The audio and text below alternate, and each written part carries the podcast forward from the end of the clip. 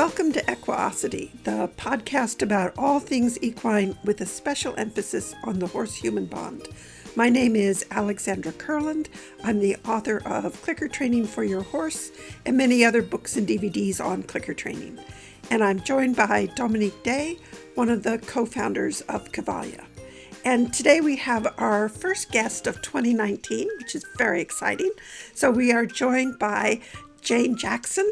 So Jane is another one of my Click That Teaches coaches. And I'm just, uh, Jane, I'm just absolutely delighted that you are joining us today because you come up with such really great, systematic, doable, practical training solutions, plans. I'm not strategies, that's a good word. But before we get into some of those wonderful strategies that you have been developing and exploring for your horses and primarily for Percy, I thought it was important that we introduce you a little bit to people and have you give us a little bit of your background with horses because you came into clicker training not as a novice horse person, but as a very experienced horse person. So, would you like to share a little bit of your horse background with us? Um, sure. It, the older I get, the longer that gets, but that's fine. yeah, I'll, I'll keep it as brief as I can. But um, basically, I was one of those really lucky kids who have had horses all of my life, quite literally, in that I inherited my first pony from my older sister when I was born. So I've literally had horses forever. Do you realize how jealous, how absolutely jealous you have just made a huge contingent of people listening? That's why I say yes. I know how lucky I am. um, so. Yeah. Yeah grew up in a family, had lots of older brothers and sisters, all of them rode. Um, so I had lots of wonderful exposure to a lot of different types of riding, a lot of different types of instruction. I never had any formal instruction until I was, oh boy, middle school probably. Um, before that, it was all, you know, what I learned from my parents or my brothers and sisters growing up. And from your horses. Oh, oh yes. Yeah, because they are ultimately they are the best teachers. Well, and I am the youngest of eight, and the my first pony literally went through all eight of us. Wow! So wow! He, yeah, he had plenty to teach because yes. he taught all my older siblings as well. So no wonder you no wonder you appreciate ponies now as an instructor. Oh, I remember the day I said I will never give up ponies. I will never ride a horse. I will be devoted to ponies for the rest of my life. Why? Why is that? Uh, I don't know. There's a there's you a find special. different. Uh, uh, they are different somehow. They are. And yeah. I think part of the part of the issue is that we get very attached to them and we outgrow them. I mean, we physically get too big to ride them. And you're faced with that awful decision of do you keep them when you no longer really can ride them or do you pass them on to another child, in which case your own attachment is broken.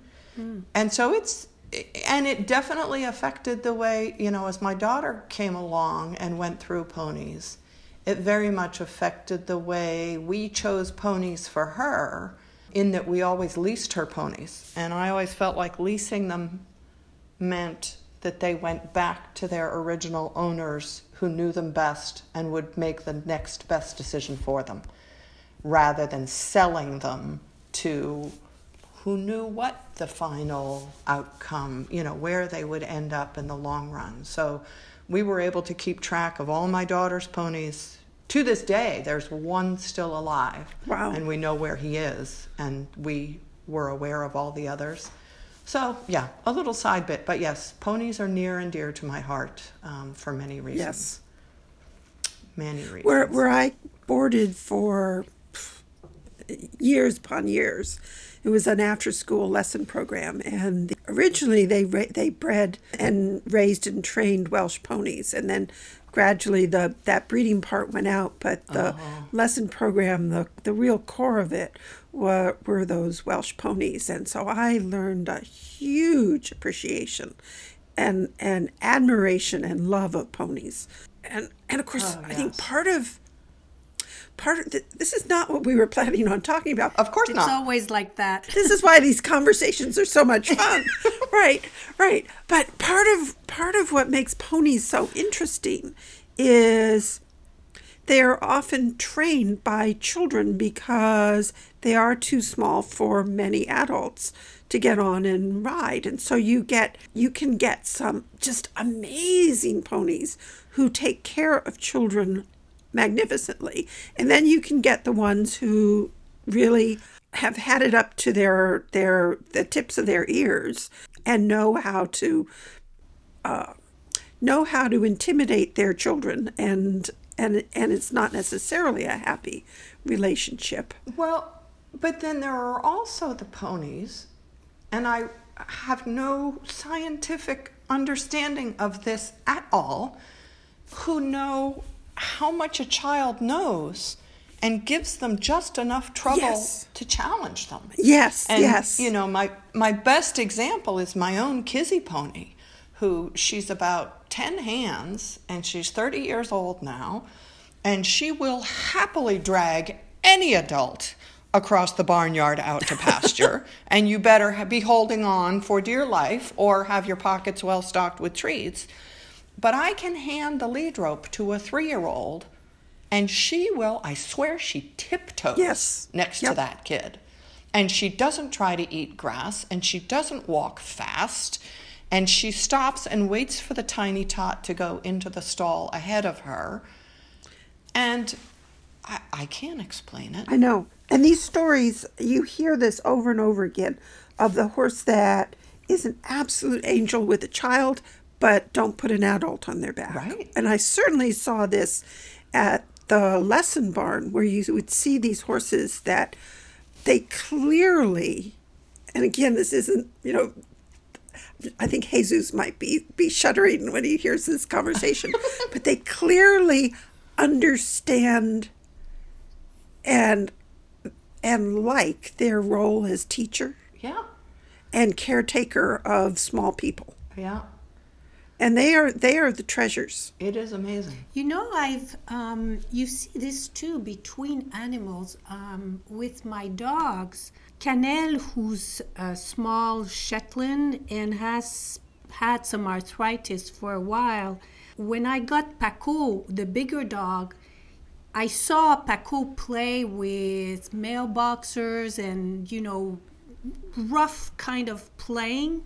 But every time he was with Canel and they lived together for many, many years after that, he always played so softly. He would always let her decide, you know, how much running. Um, there would be nothing rough. So he always adapted Yep. to her and to the level of playing she wanted. I'm sure there's a name for this. Well, you know, I've never made that connection before, but you're exactly right because animals do handicap themselves to play with others of their own species. That's right. But I've never really made that connection between what they Yeah. do with, with different species like humans. So, Certainly, I mean, for for the humans, smaller horses. If you're a beginner, they're less impressive. You know, when you have those really tall thoroughbred that you know are super, um, I'm you know, or warm bloods that are not named warm bloods just for nothing. um, and then you have a pony or a smaller horse. But then of course there are those of us who have Icelandics who have little sports cars. Right. So right. Right. anyway, we I I, Yeah, I so- totally so I to- totally sidetracked you, Jane. So you had you you had So you had ponies when you were young. yes. Yes, I did. And and the first competing I did of any kind was actually competitive trail riding. Oh. Um, so did some, you know, 50 mile rides on my pony, um, and then, you know, got my first horse and did a little bit of showing, just sort of casually. you know, it wasn't like I was being trucked around the state or the Northeast as a competitive show kid, but when there was a show locally, we'd we'd go to it, and everything from the trail class to the walk trot, and then the little jumping classes and all that sort of thing. Um, and then I got into eventing, and that was what I loved. Um, I, and so from the time I was Can you explain for people who are not familiar what eventing consists of? Um, sure, and I'll tell you what it consisted of then compared to what it consists of now. Oh, that's a good, yeah. Um, so, well, eventing originated from the military, and that's its foundations. Back in the day when I was doing it, it was called combined training, and you had three different days and three different phases. You had dressage on the first day, which is a prescribed. I always compare it to the to the um, oh what do they call it in ice skating when they have to do their little the part they never show on TV. They have to show how perfectly they do their figures. right. The, um, the, the, right, the school figures, isn't it? Right. Yeah. So that that's the dressage, and that's the where you know so much of Alex's work comes in, and it's about developing the horse's physical gymnastic ability to turn, and also you know originally. My understanding was always this was the parade portion of the military. You know, the horses needed to be go to be able to go out and perform for the king's opposing forces and all that sort of thing. That that's my understanding. How historically accurate that is, I'm not 100% sure. Um, so that was the first day, and you get a subjective score at the end of that day. Um, and then the second day um, is cross country. And that was more the battle portion of the military, in that you had to go out. It's, it's a course of jumps set out in the countryside, and they are very, or were, very solid natural obstacles. So we jumped stone walls and we jumped into water and we jumped out of water and we jumped down drops and we jumped up banks and we jumped galloping uphill, we jumped galloping downhill. And back in the day when it was combined training, there was also the roads and tracks phases and the steeplechase phases, and I won't go into that, but that all involved the fitness of the horse. Um, and so that was a, an objective, that is, remains an objective test. You either get over the fence, Or you don't. right, or you don't. Yeah. Um, and you were, al- you know, you're allowed two refusals on the whole course. If you get a third one, you're eliminated and you're done. And then the third day, my understanding was the uh, purpose of the show jumping phase was to assess the fatigue, basically, of the horse after the previous day. In that you're now jumping fences in an arena, but these fences fall down very easily. So if your horse is tired and not picking up his legs well enough, or not putting enough energy into his performance as he goes around the course and knocks down rails, again, it's a an objective. You lose points if the rails fall down or if your horse refuses to go over them. And I loved. I loved all three of those things, and they were all always done in consecutive order. And now they've changed.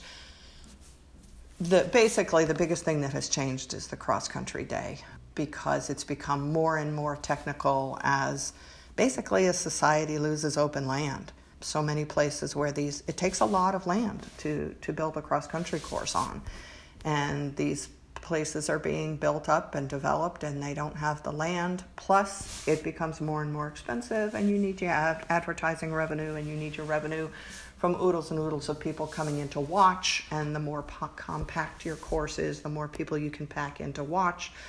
So you make more money with people coming to do that. And then the humane aspect came in where they started making these fences so that they would fall down so that people and horses didn't get so badly hurt in a nutshell so yeah so then you know i did that But it's a very complete event where you You need a lot of different skills. Right.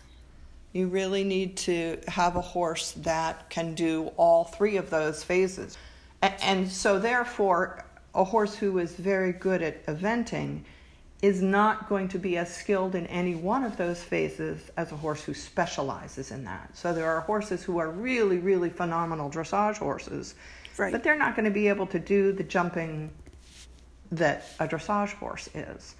And likewise, there are horses who jump who are phenomenal show jumpers, Right. but they may not be able to do the cross country or the dressage. So, because they specialize, the dressage horses do much more advanced movements than an event horse in a dressage phase, and the show jumpers do much higher and more complex courses than the show jumping of an eventing phase. But the event horses can do all three of those. And you know, I think one of the reasons that I really liked eventing was you could micromanage a dressage horse and you could micromanage a show jumper. But what I was always taught was that when you went cross country, you left it up to the horse. You're not micromanaging when you're galloping downhill at a big solid stone wall. You're saying, please take care of me. Do not let me die. Yeah, yeah. And so there's a real bond when you put your life in a horse's hands that way. It's interesting that you say that you enjoyed all three because I often hear from people who who event that they event for the cross country and they just get through the dressage. Well, I think I think that's very the younger you are, that's absolutely true. I hated dressage. As far as I was concerned, dressage was about going around in 20 meter circles for hours on end when I was younger. But when you once you get older and you develop an understanding of how your dressage skills help the rest of it, you develop an appreciation for, for dressage. Yes. It doesn't mean you like that competitive format. In fact, the joke is that the reason they eliminated the first salute in dressage for event horses is because we couldn't stop them. um, so, um, you, you know, you definitely get an appreciation for, you know, you need that gymnastic ability, that responsiveness, that flexibility. So, Yes. it's it's an essential part of it. And yes, I, I would say most people that don't do it, that's not their favorite day, but Yes. um, and you did there's an uh, am I remembering correctly that you studied with uh, Denny Emerson? yes, he Yes. taught me the vast majority of what I know, what I knew of, as far as eventing. I started as a working student for him when I was 17, maybe? I don't remember now. And then maybe I was older than that. Maybe I was in college before I went. But yeah, so I started as a working student and spent more and more time with him and spent summers and, and Christmas vacations. And I ended up working for him for a year Oh. after I got out of college as his barn manager. And I and I Um, suppose we you should let people know who he is because not everyone if you're not if they don't know eventing they won't know who he is. Well, Denny's from um, Strafford, Vermont, so my neck of the woods. And he, oh boy, I should quote the years he he has competed for the United States in World Championships and Olympics back in the uh, 70s and 80s, I want to say. Which is a great era to be That was a great heyday. well, and it was when the United States was extremely successful. In the in 1976, the United States brought home Yes. a gold medal in eventing, and um, yeah, and there were years 70. Uh, let's see, 1978 won the World Championships. So yes, it was definitely eventing's heyday. So it was it was a great time to be in eventing then. So you learned you learned from a superb horseman, and you're bringing that background forward to clicker training. Yes. Yes. yeah So given given that you were learning from uh, a world class uh, trainer and rider, what is it that what is it that appealed to you or drew you into the clicker training? What what did it add? You know, I wish I could say How did you how did you stumble across it? Was it through dogs no. or was it directly with horses? No, it was your Equus article back in '99. Oh, And actually, Oh, my goodness. And I had to piece that together afterward because I I didn't know initially, But I do know that it was was the first time I held a clicker in my hand. And it was with a dog, but I specifically signed up for that class with that puppy because I wanted to get hands on with this clicker thing, which I had read about in an article. So that's why I piece it back together to the year before was 99 when you had that article. So that must have been where I read about it. And, you know, so many people say that this horse or this problem brought them to clicker training. And I didn't have that. For me, I think it was just curiosity and interest and a fascinating way ah, to work yeah. with animals. Which is what brought me to clicker training as well. It wasn't. It was I was curious about it. It it Yeah. appealed to me. It wasn't because oh nothing else is working and I'm just desperate. But what I what I immediately saw was how much my training just suddenly it, it was like I'd been on a plateau and all of a sudden I'm up Mm-hmm. on a completely new uh, plane of training because I added in the clicker training. Yeah, and a new plane of communication. but I was drawn to it from, from curiosity. yep. So we were both drawn to it uh, for the same reason that we were curious. Yeah, Yeah. interesting. But wasn't there in in in both your case, uh, Sus, ethics somehow involved in the curiosity? No. Well, in hindsight only, I would say. Yeah. You know, having been a horse person all my life, Mm-hmm. especially as a child, I was taught that this is the way you had to do things. Right. You know, so it wasn't that I was present, you know, many people coming into it now are saying, oh, well, we need an ethical way. The way I was taught was the ethical way at the time. Yeah. You didn't abuse horses, but you did have to tell them who's boss. And you know, when you're Right. eight years old and your pony's dragging you around and you're not feeling safe, you do what the grown ups tell you to in order to feel safe. Right.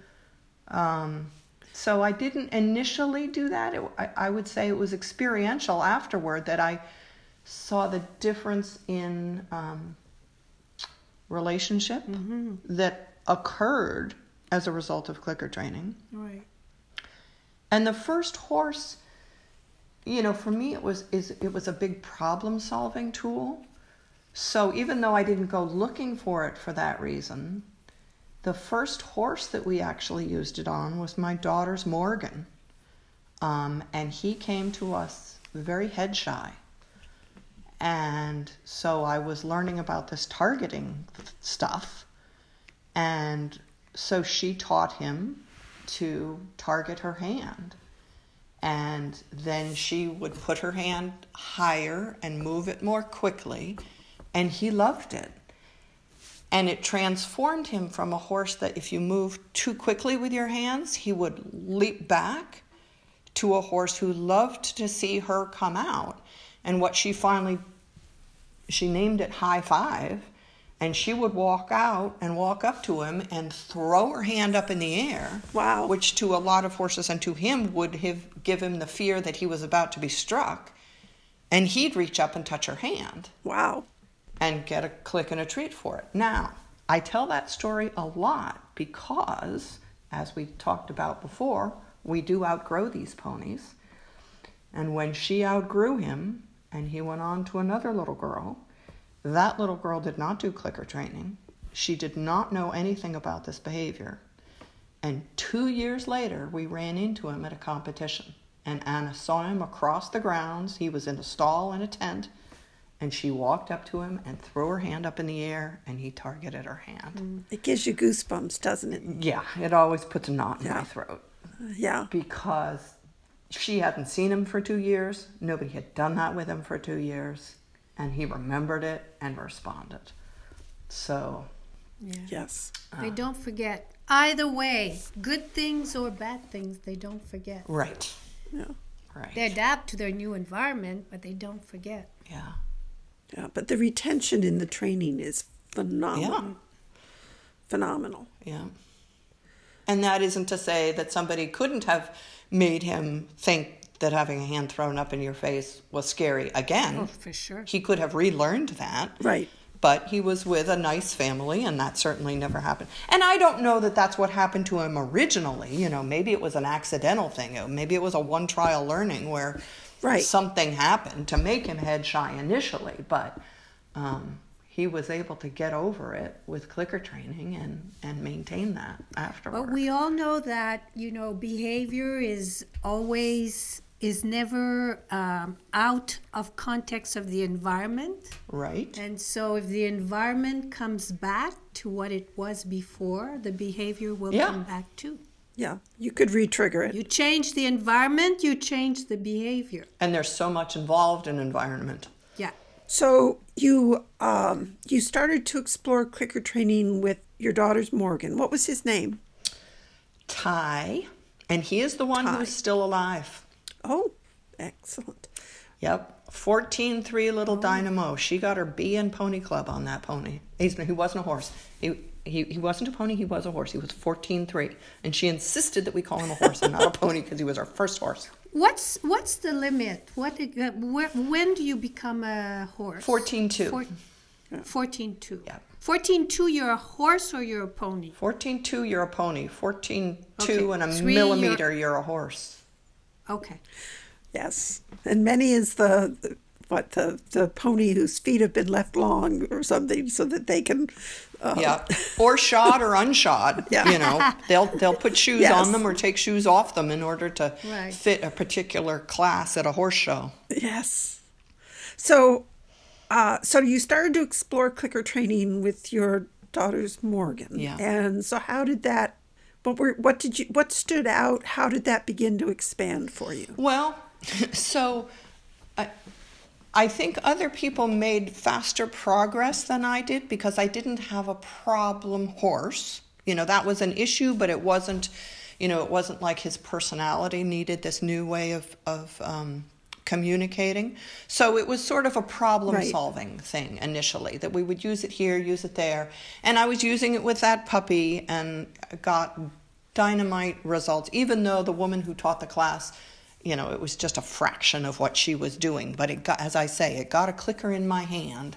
Um, and I joined the, oh, what was the list? Click Riders. That was the first, the first list. Click? Rider I list, joined yeah. that. That was a great Um, list. used it for Yeah. a horse we had at the time on trailer loading. And then, let's see, I'm trying to remember the year. So 99. It was in 2008, 7, 6, 2006, I guess, um, was the year that Andy was born. So, so I did not have a horse from the time my daughter was born until she was 13. Of course, I got her a pony when she was three, so we still had a pony on the property. But I wasn't riding. But I got back into, you know, dealing with ponies and and teaching. Um, I helped teach at the local pony club when she joined pony club and got more and more involved in that. And then when she was 13, I was given a horse, and oh boy, was I thrilled to have one of my own again, and we could go riding together and whatnot. But then I decided that I wanted to to get to do more teaching and and have my own ponies for that. And so I got a little mare that was bred and my Andy pony was born the next year.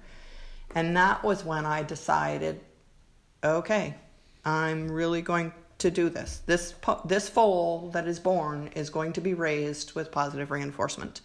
I am going to fully immerse myself because up until then, that, that previous seven years, I'd been playing with it and dabbling with it and trying it for this and trying it for that. And um, my I, it was a conscious commitment when he was born that I was now a clicker trainer. I was now. That doesn't mean I knew what I was doing yet.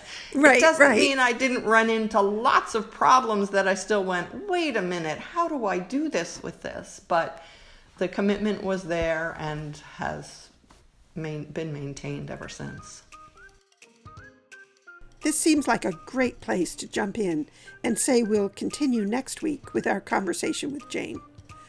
We're heading towards a tremendous teaching strategy that Jane has been developing to help with her very vigilant, very reactive horse. And I know a great many of you have horses that are very similar to the one that Jane has been working with. This is one of her homebreds, and you'll learn more about him as the conversation continues. Jane's been developing this teaching strategy that is designed to help him cope with new environments and distracting conditions. And I know a great many of you are going to find this to be of tremendous interest. But instead of just jumping in and asking Jane about this, what she's been doing with her horse, I thought it would be good to start by introducing you to Jane, letting you meet her and learn a little bit about her background. So, next week we'll continue with this conversation. And we'll find out what happened when Jane started raising horses that were clicker trained from birth.